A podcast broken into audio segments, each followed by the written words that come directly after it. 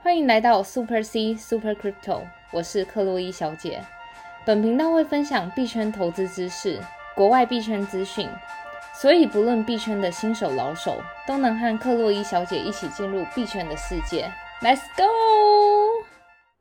欢迎回来克洛伊小姐的频道。好的，大家好久不见。一样，如果你是第一次收听我们频道的新手的听众朋友们呢，建议回去听我们 EP 一到 EP 十，会有对币圈做更多深入浅出的一个介绍。那话说，这一个礼拜下来，真的又是一个忙碌的一天呐、真的，就不只是这礼拜真的发生太多事情，真的，我们也是收集了相关的一些资讯，要跟听众朋友们分享。嗯，然后尤其是呢，这两天的这个币价，哇，又再次的一个下跌了。对啊，然后除此之外，就是跟大家 update 一下为什么近期币圈的波动，然后除此之外，我们也会跟大家介绍一个币，就是目前在这一波，就是不管是上冲下洗的时候，这个币都是表现表现的算蛮亮眼，所以我们会跟大家介绍这个币背后的技术应用，还是等等这样。是的，然后今天现这个是九月二十五号礼拜六的时间，然后不知道大家还记不记得上个礼拜就是周末的时候，因为其实通常我们不是其实也有分享过，就是说在放假或这种短假的时候，可能这个资金流向会比较多一点，嗯，因为这个币圈就是二十四小时七个礼七呃一个礼拜七天都是不停歇的在交易的，所以可能像可能西方国家的人啊，没有地方可以炒股票等等，就会把钱灌进来。对，然后你看哦，像上礼拜六日那时候还是一个违章的一个状态，然后就礼拜一配合这个恒大的消息一杀，就是整个杀到又是一个新低啦。嗯，然后在这个诶昨天九月二十四号的时候，哇，大饼又跌了一个八趴的一个跌幅，所以这一段期间真的大家现货的真的要做稳。然后我们先来更新一下最近的呃现在的一个币价，嗯。现在比特币是来到这个四万二千六，然后涨幅是这个一 percent，然后以太币的话呢，现在是两千九百五，然后涨幅是二点六三 percent，然后现在整体的这个 BTC 的这个市占比是这个四十一点四七，嗯，然后现在整个恐慌指数呢是来到了二十八，又是一个恐慌的一个气氛了。对啊，就是这一阵子，自从上次恒大就是濒临就是欠大大额欠债的事情，然后一直持续到现在，然后再加上昨天，其实，在就是接近晚上的时候，他们就放出了一个消息，就是什么。中国的人大，然后发出了什么禁止虚拟货币等等等这样子，然后等一下我们会再做深入介绍。反正就是种种各种，不管是中国 FUD 的消息，然后导致于这整个币圈的恐慌指数就是飙高是，自上礼拜的恒大，加上这个昨天的 China FUD，嗯然后连杀了两根。那我们现在追踪一下恒大的这个后续。那相信各位听众朋友在币圈或者在投资市场，其实或者是看可能新闻，其实大概都已经听到这个恒大危机的这个消息了。对，然后恒大危机的后续，如果还不知道恒大到底发生什么事情的话，就回去听 EP 九十九。然后在恒大危机这个事情的后续，就是他们其实九月二十三号债务到期，然后他们是透过场外协商，至于就是协商的细节什么，他们是没有透露这样的。然后就是特别的事情是这样，就是当时就是协商嘛，然后新闻也有出来，就说，诶，其实他们并好像其实没有还债啦，但不管怎样，结局就是恒大的股票当天涨了三十趴，就是真的很奇妙，就是整个公司你可能就是还在处在处。就是处于那种欠债的边缘，但是你的股票居然还可以就是突然被炒起来，所以我猜一定有人趁此一波，就是消息面配合带动这样去炒作一波啦。是，对啊，然后至于这整个恒大事情，因为其实整个危机目前还是没有解除，因为恒大的欠债高达三千三百亿美金这样子，其实不是一个很大笔的数目。然后，但是目前中国政府是没有直接说明说他们要就是去拯救恒大，而且大家也可以去 Google，其实呃蛮多报道都说可能就是。那个政府已经放弃，就是拯救恒大，但是他们并没有放弃整个就是老老百姓啦，因为人人民银行在就是市场在这几天呢，频频每天注入了大概两百亿、三百亿这样，然后总和加起来就大概这三四天就。为这个整个市场注入了一千两百亿，所以他们其他们另一个面向来说是，就算这个恒大的事情波及到了整个中国的市场，但是他们希望透过这个艺术资金进入这个市场的方式，减缓就是大家对受就是对于此灾害的就是影响啦。是，毕竟恒大如果真的倒的话，其实牵连的这个其他银行体系或者是其他房地产公司，整个金融生态都会间接的受到阻碍啦。所以其实现在这个算是一个偏偏利多嘛，就是说市场注入了一千两百亿人民币。嗯，那这个虽然可能是偏利多，但是呢，就是到昨天的这个消息，就是中国又再次的打压了这个虚拟货币。那我们频道其实一直介绍以来好多次，就是中国一直放话说要打击虚拟货币，但昨天的这个利空消息，就是 China 我们俗称 China FUD 啦，嗯，哇，真的是好像一次比一次严重。我指的严重是指说，就是官方打击这个虚拟货币市场这个作为越来越严重。虽然前经呃之前几次可能就是说，诶，可能矿机要搬出去啊，然后禁止有什么虚拟货币交易行为等等的，但这一次已经牵涉到，如果不管你是在海内还是海外，嗯，你只要牵涉到虚拟货币交易，其实是会就是犯有期徒刑的。嗯所以真的哇，他们的这个公开的文件呢，一次比一次还要严厉。就好像什么火币也停止提供用户，就给是他们中国中国内地朋友们的服务啦，对，对，然后昨天这个币价八趴嘛，就 China FUD，后来虽然币价已经得到这个稍微的缓跌，就是有慢慢拉回来，但是其实可以发现，从自五一九那一段时间，每一次的这个 China FUD，其实市场对于这个反应已经越来越小了。我觉得其实市场反应越来越小，另一个部分是，其实大家对于这整个 China FUD 其实是对于嗯、呃事件的反应是看法是短空长多。是因为这个问题就是，你看、哦，从那个上次五一九禁止那个大陆挖矿嘛，那这时候大陆挖矿产业不是就会不管是搬回美国，或是搬到外蒙古啊，或是俄罗斯什么周边的国家，那其实我们也有在节目上说过，这对于其实整个比特币网络是比较健康的，就是有一种那种去中国化的概念。就也不是说去中国化，因为最一开始就整个比特币网络真的超过一半，就六十 percent 其实都是中国的矿场，那这就是对于我们币圈的。去中心化这个概念就变得它根本不是去中心化，所以借由不管是中国打击矿场啊，或是借中国的一些所作所为，第一个是就是让整个去中心化的理念理念更加实实现。然后第二个是，其实是让整个币圈受到政治干扰的因素会慢慢下降比较多。是这种有点像之前马斯克出来喊盘第一次的时候，哇，整个币币价大跌二十 percent，然后到他第二次、第三次，这个影响性越来越小。嗯，那这个 China FUD 呢，也是今年以来，就是其实不止今年啊，从过往以来都是这样。然后一直到最近昨天的这份文件，就是公告说，如果炒币要翻有形图形这种这种相关的声明，其实反应已经越来越小，但是它还是造成了八 percent 的一个跌幅了。嗯然后这个中国这个 China FUD 呢，真的后来呃，就是刚刚有提到嘛，火币啊、OK 呃 OKEX 这两个交易所说已经禁止给中国大陆人民去注册。然后这个币价已经反应越来越小之外呢，就是其实像现在有一些可能那种自媒体，原本在上个月在打压的时候就已经慢慢出现了，对只是慢慢消失了。然后现在更就是更加的这个严厉，这样还管到嗯海外的这个自媒体去了。天哪，对，对啊，我觉得就是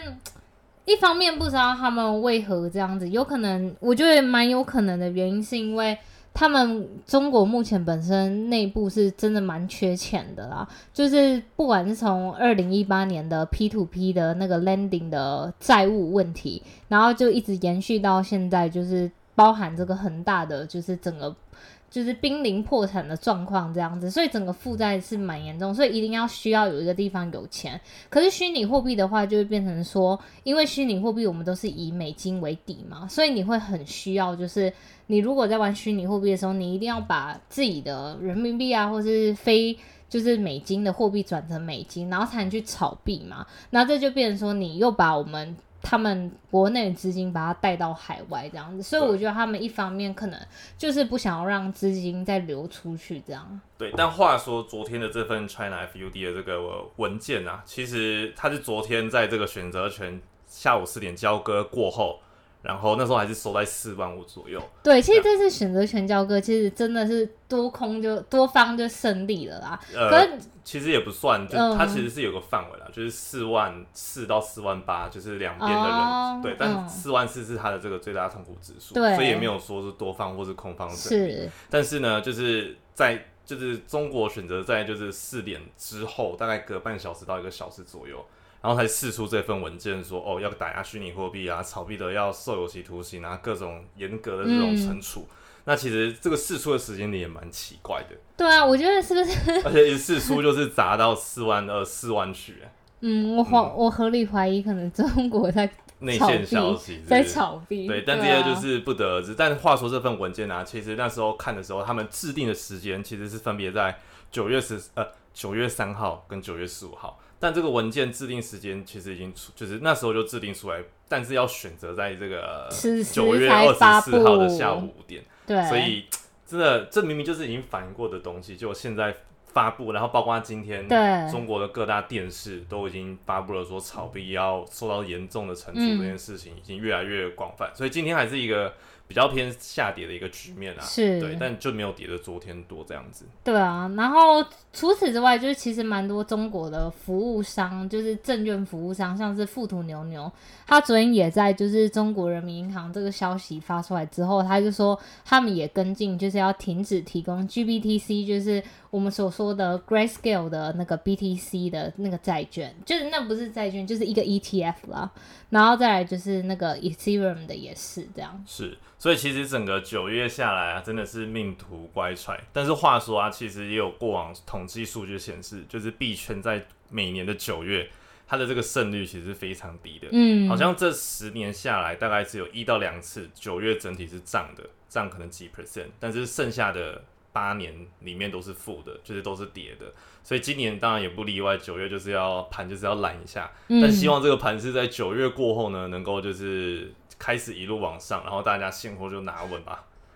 那现在我像我本人呢、就是也被套在这个高点，所以也是等待中。但现在呢，其实也是不太敢开合约了。嗯，对啊，这个开合约，尤其是币价下跌，你要扛个亏损，真的是身心灵会非常的难受啦。对啊，但你拿现货就是不会被爆仓，所以真的也是 稍微睡得会比较安稳一些。是的，对。所以整个九月下来，我们经历了这个九月七号那时候的这个大跌，然后包括中秋节那一天也是一个很大的大跌嘛。嗯，九月七号真的是是有点市场过热啦，对，就是那时候和这个资金费率非常高，然后有大家有点 formal 的情绪，以为要上超过这个前高了，然后一根下调之后，就是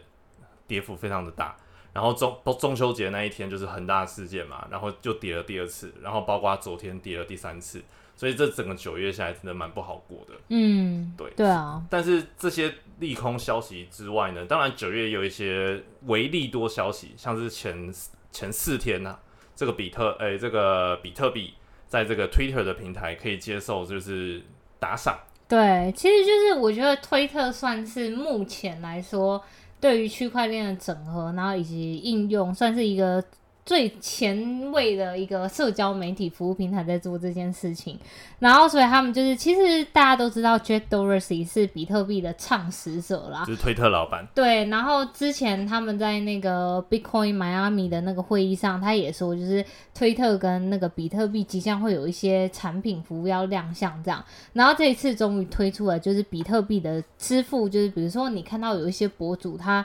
推文经营的很好啊，或是你真的很想打赏他的话，那我们这次的小费，以往就是像 Raiding 那种，他们就是用狗狗币支付当小费，然后在这边的话，就是 Twitter 接受就是用比特币支付小费，而且是还不收就是手续费的。然后其实这个技术背后，我们之前也提到过，是使用那个闪电网络。闪电网络大家可以想象，其实就是比特币网络的做 Layer Two 的方案，就是嗯，因为原来的比特币网络是非常慢的，每秒只能处理七笔交易，然后它的交易手续费很高，像是你现在随便做一笔。呃，比特币的交易，然后是在原来 Layer One 上比特币网络去做交易的话，可能单笔的交易手续费可能要大概四五十美金，或者是更多。所以你如果一般要做打赏，你可能打赏大概一百美金，但你却付了七十块的手续费，就很不合理啊。所以他们就是采用那个闪电支付网络，也是 Jack Miller 他做出来的一个产品这样子。然后就是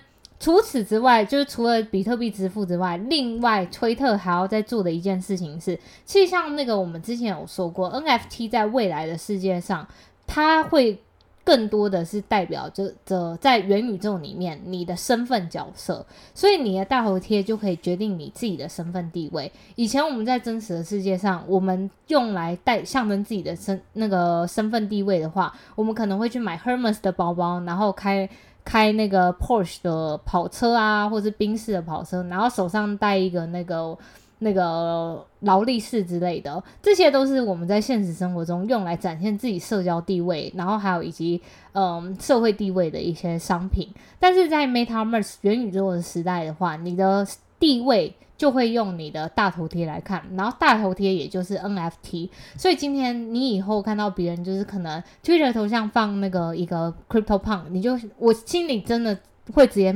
冒出就。这个人等于八百万在对，其实不用以前啦，现在就是这个状态。但只是推特接下来要推出这个 NFT 的大头贴认证，就是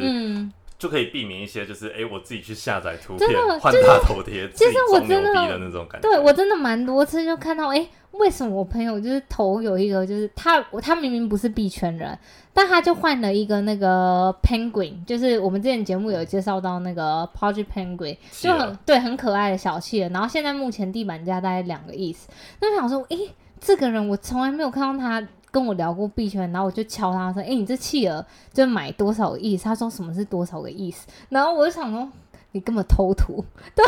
是可能对币圈外的人来说，这个只是一个简单的 JPG 图档，是。但今天在这个币圈，或者我们在说到这个 Twitter 上面，你换了这个 JPG 的大头贴图档，它就是代表一个不同的意义。对啊，然后所以就是未来推特要做就是 NFT 头像认证，如果将这个头像认证做好的话，真的就是你真的本人。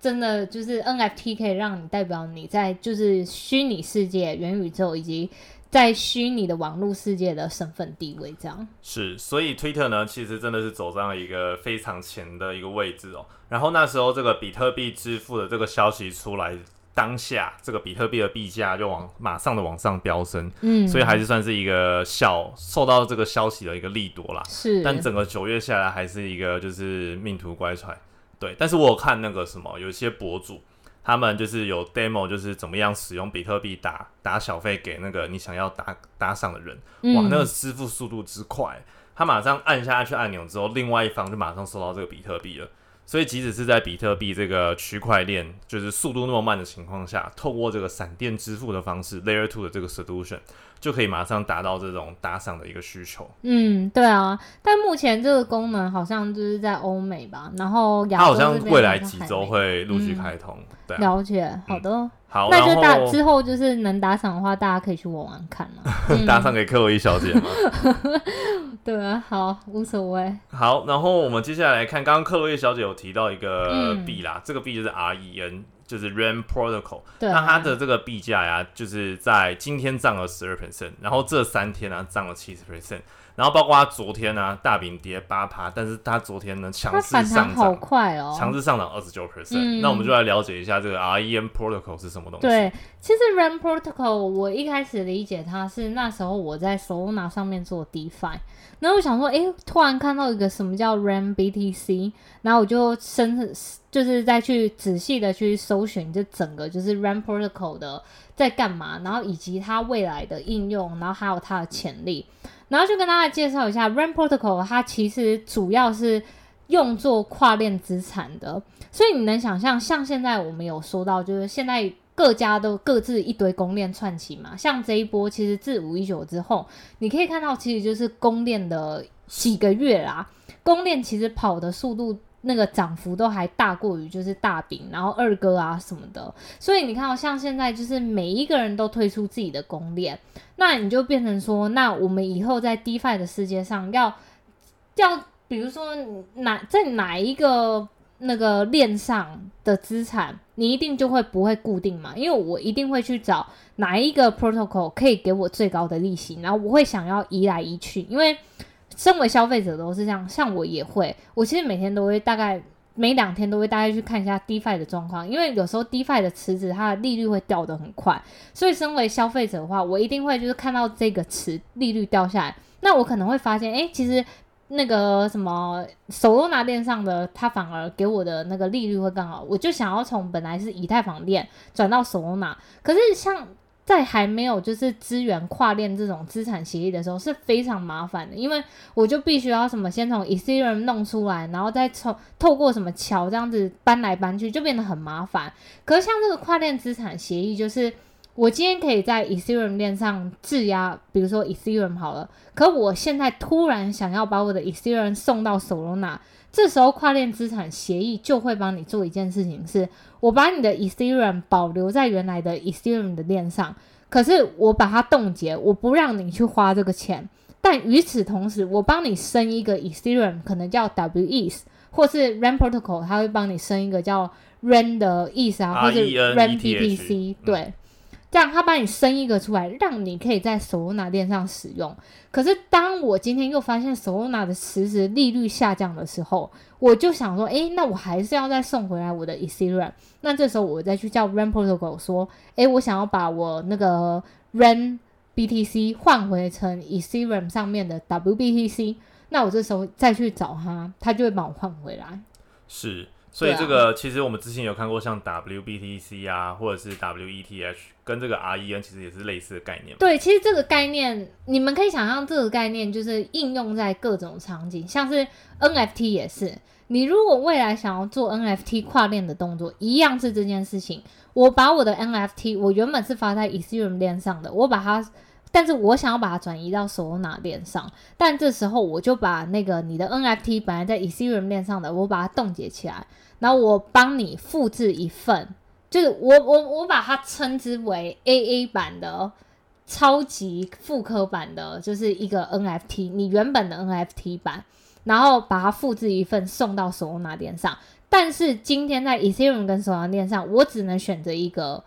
是当做正版的概念啊。就这个我有点难说明，这个是不是有点像 Solana 的那个虫洞？对，有点像从那虫洞的概念，就是虫洞的东西，就是你可以从一个洞钻到另一个洞嘛。但是我们就是要确定说，我今天从 A 钻到 B，我不可以生出两个资产，因为这样子就代表你一个钱两个地方用，这是不对的。那这样我就是每个人都可以无限印钞嘛。所以要确保说，你一个钱只能一个地方用，然后又想要就是做一个跨链上的使用，那。最简单的方法就是我把你原本在 Ethereum 链上的钱冻结，用智能合约冻结。与此同时，我生成一个新的币，让你在 Solana 上面花费。然后等你 Solana 链上你想要回 Ethereum 的时候，我又把你 Solana 链上这个销毁。然后把你原来的 Ethereum 本来冻结的，然后再把它释放出来。嗯，这个方式真的是蛮聪明的。对啊，而且我我要跟大家说，为什么我会特别介绍就是这类型的跨链资产服务？因为像现在是一个多链的世界上，你看我现在随便举一个例子，现在我们有的 Layer One 的链就有 Bitcoin、Ethereum、币安智能链，然后 Solana 链，然后那个 Tezos 就是 XT XTZ 的链。然后 Phantom 又是一个链，Avalanche 也是，Luna 也是。我现在光随便举几个就八个了。然后你更不难想象，未来尤其在这一波公链王者的时代，一定会有很多公链厂商要持续创造新的公链。所以现在是一个很多链的时代，那就变成说，在多链的时代里面，你如果今天不做跨链的话，你的资产会很分散。资产很分散，对于就是不管是做 DeFi Lending 跟 Borrowing 的。厂商或是什么的，或是就是投资的话，你的资产分散的话，就不不能不很不容易去创造就是金融市场上的流动，所以这就是为什么我们一定要做就是跨链资产的运用，我们要将这个资产能就是互相流通，不管是对于消费者或是对于那些 protocol 的生产者，都会是一件比较好的事情。是。对啊，然后再来就是说到像就是 RAM Protocol 嘛，它现在目前是支援七个链、七个资产跨链使用，所以就等于说它有四十九种方法，七乘七四九嘛。然后它目前的支援的链有 Ethereum、Phantom、Avalanche、Polygon、Arbitrum、BSC 跟 Solana。然后它的资产就是大家可以很常听到 Bitcoin 啊、Ethereum 啊、Dogecoin 这些币这样，目前就是七乘七。然后当然未来他们就是会随着就是呃计划，然后慢慢的增加资产啊，增加链这样子。然后再说到就是一个链最重要的东西，就是算其中一个重要的东西，就是来作为评估的，就是总锁仓量。像我们都很知道，Ethereum 的总锁仓量目前就是大概一千一百七十亿。然后总锁仓量重要的点，是因为我们可以评断这个链上的使用者的，就是资金到底多不多。然后这会对于其他这个链上的 DeFi 的项目是很重要的，有点国库的概念了。对，类似，对啊，所以它目前总锁仓量是九点六亿啦，还算是一个比较新兴的链上。是，然后所以你也可以看到它目前的币价也差不多就是一点二块左右。对，但这几天真的是涨得非常的猛烈。对啊，然后那个 RAM Protocol 特别的点是在于，其实他们九月四十号。十四号，Alameda 把整个团队买下来。你说 r e n 吗？对，REN 把就是把那个 Alameda，就是我们常说的 FTX 的爸，就是 FTX 的创办人，就是是 Sam Bankman 啦。是是是。他们把就是 REM 买下来，那为什么要把 REM 买下来？其实就是像我刚刚说的，在多链的世代里面，跨链很重要。跨链对于这些不管是 DeFi 厂厂商或是你是公链的厂商都很重要，因为你要促使资金能更有效的利用。然后我们都知道，就是在每一个链，我们第一个看的指标就是总锁仓量。然后 Ethereum 我们刚刚说到，目前总锁仓量是一千一百七十亿，币安智能链一百五十亿，Solana 只有八十八亿，所以它其实还有很大的进步空间。那目前八十八亿的话，可能的原因是因为就是。资产没有办法容易的进来，比如说你能想象，Uniswap 啊，或是 Aave 或是 Compound，都是因为 Ethereum 它是有先进者优势，所以我那些大的机构们早就把钱放在那里，而且你没有提供我一个很容易搬钱的链的话，为什么我们要搬？你尽管给我利息再高，但是我搬迁成本太高，我也不想动，所以这就是为什么我们一定要找一个就是很好的方法，可以让我把钱。容易搬，然后你这时候提高我高利息，我才有诱因说，哎，我想要去换脸。然后尤其就是手动拿，其实它性能很好。然后产品也不差，该有的 DeFi 产品都还不错，所以这时候其实它万事俱备，就欠东风，就是没有一个很好让大家，尤其是给机构们搬钱的一个工具啦。是，对啊。所以现在这个多链的时代啊，真的这些基础建设都变得这些 solution 就会变得越来越重要。嗯，那我这边可以大概举一个例子，让听众朋友去想象一下。就是现在整个多链的时代啊，大家可以把它每个链想象成是一个，以台湾来讲好，就想象成一个城市。对。所以举例来讲，Ethereum 以太坊就是台北市，随便举例啦。然后币安智能链可能是高雄市，然后 Solana 是台中市。然后每一个城市都有它自己的特色，像台北可能就是物价生活比较贵啊，等等的。然后台中、台南可能都有一些自己的特色，像是当地的名产啊、当地的文化啊、特色等等的。那就会有不同的这种生态系出现。那像以 Ethereum 我们熟知嘛，它是最早有这个 DeFi，然后加上现在今年这个 NFT。那像包括现在 Solana 呢，币安智能链呢，这一年也开始慢慢推出了自己的 DeFi 跟 NFT。所以其实每个链、每一个城市的它的特色跟生态系大小等等都不一样。那假设今天你想要在哪一个城市去，就说哪一个链上去做项目或者是参与的话，就等于是你在这个城市去投入。把你的钱压进去做 POS 也好啊，或者是享用上面的一些服务这样子。那如果这些城市呢都是自成一格，就是没有 REM protocol 存在的话，那这个城市或者说这个生态系就会变得很封闭。对，那更不用说现在还有那么多链，像是 Luna 呀是强在 payment 嘛，然后 Flow 这个链可能是强在 NFT 或者是 GameFi 的东西上面，所以每个链都有自己的特色。但是如果不能跨的话，就是只能自成一格。那像这样子跨链协议的一些 solution。那就可以把这些城市做一个连接，嗯，然后资产互换等等的，那就可以互相帮助自己的生态系做壮大，然后对我们这些 N user 来讲也是好事。我不知道这样讲有没有比较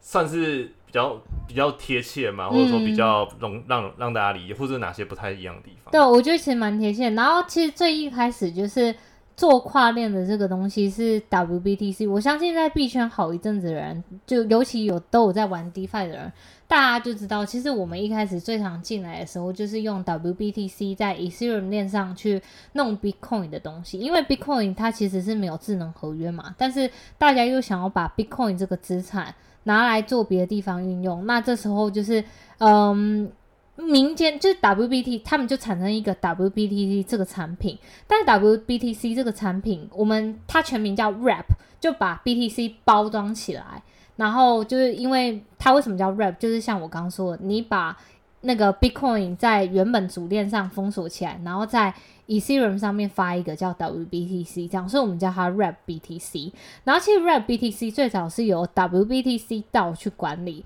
然后这个道。大概就是我们之前也有一集节目在介绍，就是它是就是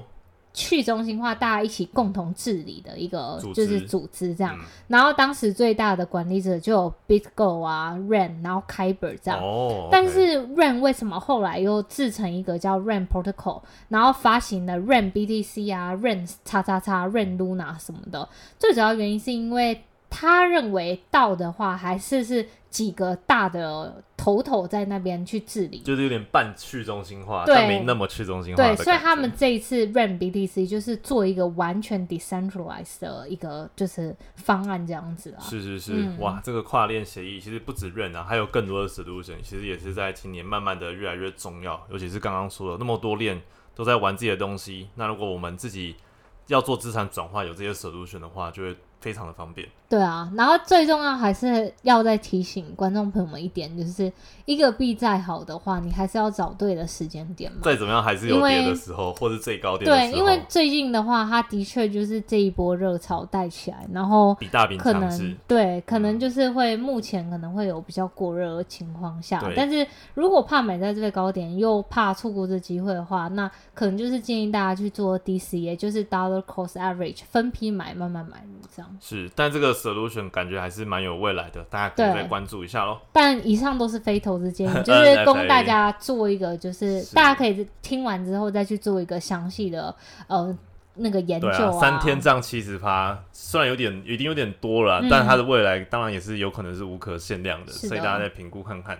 然后说到这个多链的，现在这个多链时代啊，我们来看另外一条公链哈，就是 FTM。这个其实我们之前有介绍过了嘛，就是来自韩国这个公链，哇，也是一个非常强的一个公链，然后这个处理速度也是算蛮快的。然后今天的这个币价啊，涨了也蛮多的，它现在币价是来到这个一点三，今天涨是二点一 percent，虽然它最高是来到这个一点九啦，然后后来因为大调回呃大跌回调到可能一点一、一点二，然后今天呢就突然一枝独秀涨了十一 percent，那主要的原因是因为呢 NFT 呃。FTM 呢，今天宣布要推出这个 NFT 的平台，叫做 Artion，A R T I O N。嗯，对，你看现在连各个链，就是每个都市都要自己发展自己的文化特色，那当然 FTM 也当然不不落人后，一定要开一个 NFT 平台。那这个 NFT 平台 Artion A R T I O N 呢，它的界面啊，跟 OpenSea 真的有八十七分像，界面超级，可几乎是几乎快要一模一样。可是很难用，就是它可能目前还没做好，就是该点的地方都不能点。对，但你可以想象，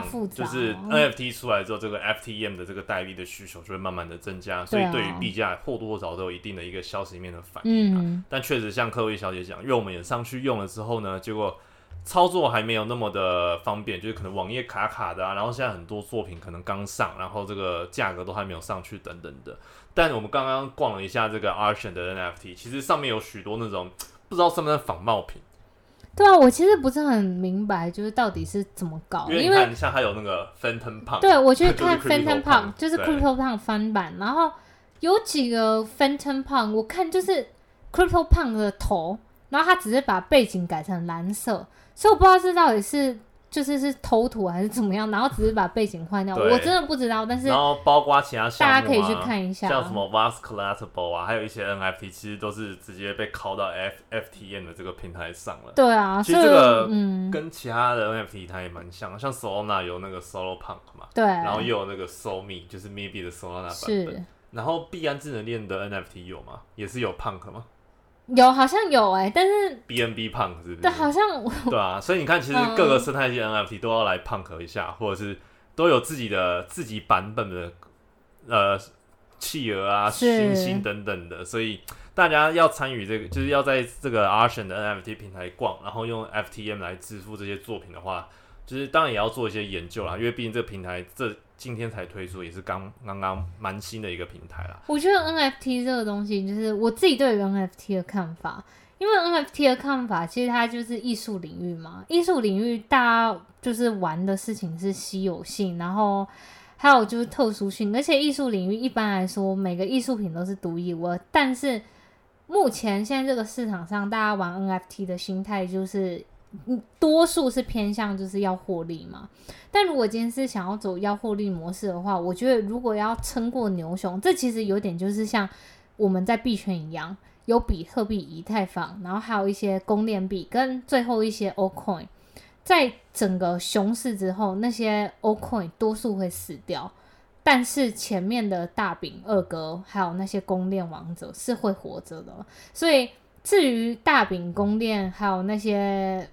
大饼二哥公链那些对应的 NFT 的话，大家心里就是就有谱，就是那几毕竟嘛这个市场比较成熟了啦。对啊，所以我觉得就是看自己怎么对于 NFT 的定义。但是如果是我的话，我觉得我比较不会偏向在还没有那么成熟的平台上去，或者是没有那么成熟的项目上去购买 NFT。当然，这个就是高风险高报酬了。会不会可能还不成熟的时候，你有可能两三颗 FTM 就买到一个 Phantom Punk，、然后最后涨上去？这个当然这个大家都不知道嘛，但就是高风险高报酬啦。但我们还是得讲解一下，毕竟 FTM 这个公链算是效能蛮强的公链，我们之前频道介绍过。那它相较于 OpenSea 的这个 NFT 平台，还是有些特点，像是这个 Minting Fee 非常的便宜，只要十 FTM，而且它是不抽成的。就是你如果 FTN 有，哎、你这个作品有被卖出去，它是不会抽你额外的这个手续费的。然后它的交易手续费本身也蛮低的，因为 Ethereum 我们过往来讲就是手续费极高嘛，gas fee 也很高。对啊，就是五六十对。等一下我们会讲到那个 Times 在哪大家可以再讨论一下。但这个 FTM 因为它的效能、性能还是比较强，所以它的交易手续费低是可以理解的。然后它有多一个几个小功能，像是这个 Loyalty Program 啊，就是说你的 user 就是如果跟你买 NFT 之后，你可以有这种就是让他们回购啊的一些机制这样子。然后它这个这个公链也是 support 这个 ERC 七二一的这个部分。嗯，对，所以这个毕竟这个币价呢，今天受了这个利多消息影响，所以涨了蛮蛮多的这个幅度。那当然，距离这个最高点 FTM 最高点一点九还是有一段距离啦。所以大家如果持有 FTM 的话呢，或许可以再关注看看喽。好，那最后呢，我们来聊刚刚讲的这个 NFT，就是昨天在这个 OpenSea 上面，就是 Times Time 这个时代杂志推出了 NFT。那昨导致呢，就是昨天的这个 gas fee 又爆炸了。对啊，那时候我有听，就是朋友们在抢，因为我朋友其实有在抢啊。那他说就是嗯手速啊，还是网络什么，反正就是都慢，然后最后就是被控那个 gas fee。然后他们那时候也有分享，就是说当时 gas fee 真的标的巨夸张。是这个时代周刊推出的这个 NFT 啊，叫做 Time Pieces，就是那个片 Pieces。然后那时候开卖的时候啊，它总共有四千六百七十六呃四千七百七十六个 NFT。然后呢，它都是结合一些艺术家的原创作品啊，去然后加上 Time 的这个 logo，然后去推出的。然后推出一样也是不到一分钟，马上秒杀秒卖。嗯，然后那时候的这个 gas fee 啊，最高你如果要加速去买的话，你要一万多的一个 G G 位，然后平时如果你用普通速度的话，两百七十五 G 位，所以这种等级的作品的话，通常你用普速，就是普通速度应该都是绝对买不到失败。对，就是交易就不会被优先处理啦。然后后来这个新闻出来之后啊，就是有观察，就是有也就是分析师观察到有个地址，他付了大概七万美金的这个 gas fee 才买到大概十个 time 的这个 NFT。天呐，而且就等于说他光那个 NFT 负在 gas fee 就大大概两百一十万，是这样吗？七万，对，没错，跟大家报对，告一下，就是，这个作品的这个 minting price 就是抢的这个地板价是零点一以太币，所以大概是三百一十三百美金。对，但是呢，这个人买了十个 Time 的这个 NFT，花了七万美金，所以十个顶多就就是一个意思嘛，就是有是三千一。是，就他 fee 是七万，比三千一真的是天差地远。对啊，好疯。然后，因为其实我就如同我一直在节目跟大家讲，我每天的习惯就是一早一定会打开 Open Sea，然后我当然也不会放过就是 Time 的那个地板价，我每天都在追。然后那时候就是一上架嘛，然后我记得 Mint 完一上架就最高飙到两个亿，哦，然后之后对之，但问题就是之后每我每几个小时观察一下，就是一直掉掉掉掉掉，然后再加上最近市场就是很不稳，然后所以我目前看到价格就大概零点七个亿左右。哇，真的，但至少比当初抢到的可是这关键是个零点一涨了七倍你倍。当初零点一，然后你花零好好，就是说我们来算好了，你多零点六个亿，然后零点六个亿大概是一百八十美金，是，然后一百八十美金，但是你那个 gas fee，就算你朴素的二七五 g i 大概也就是一百八十美金。嗯，也对啊是光抢就要先付那个好啦，但是我这个是没有以艺术家思考，艺术家的话，这个是无价的好。但他许多作品也是蛮漂亮的，毕竟也是跟多位四十多位原创作品的这个艺术家合作的，好这我们六百七十六。我们在艺术作品，我们就不谈价格了。当然要谈一下啦，毕竟这个对啦。但是如果大家有兴趣的话，还是可以看看。但毕竟 NFT 毕竟就是流动性比较差一点，然后风险可能相对比较高一点。但如果是以收藏的角度的话呢，还是可以去关注一下啦。是的，嗯好的，那最近的这个币价呢，真的币市啊，就是还是一个不稳定的状态。希望这个九月，传说九月都是下跌的这个状况呢，可以赶快度过。然后十月的话，大家都期待一下，能不能有未来的一波牛市到来喽。那我们今天的节目呢，就录制到这边。如果觉得我们频道还不错，想要抖内给克洛伊小姐的话呢，可以到我们的粉丝专业名称是 Super C 克洛伊小姐，在她的置顶贴文里面有抖内连接，你可以选择抖内虚拟货币或者是法币都可以哦。那如果你有什么话想要对克洛伊小姐说的话呢？可以到我们的 YouTube Podcast 的留言区，你们每一则的留言，克洛伊小姐都会认真看。那最后呢，如果有什么问题想要问的话呢，可以到我们这个社团，名称是 Super C 克洛伊小姐虚拟货币学习坊，里面有非常多的这个资深级的这个玩家，那你们可以大大家可以互相交流一下。那我们今天的节目呢就录到这边，我们下集再见。See you。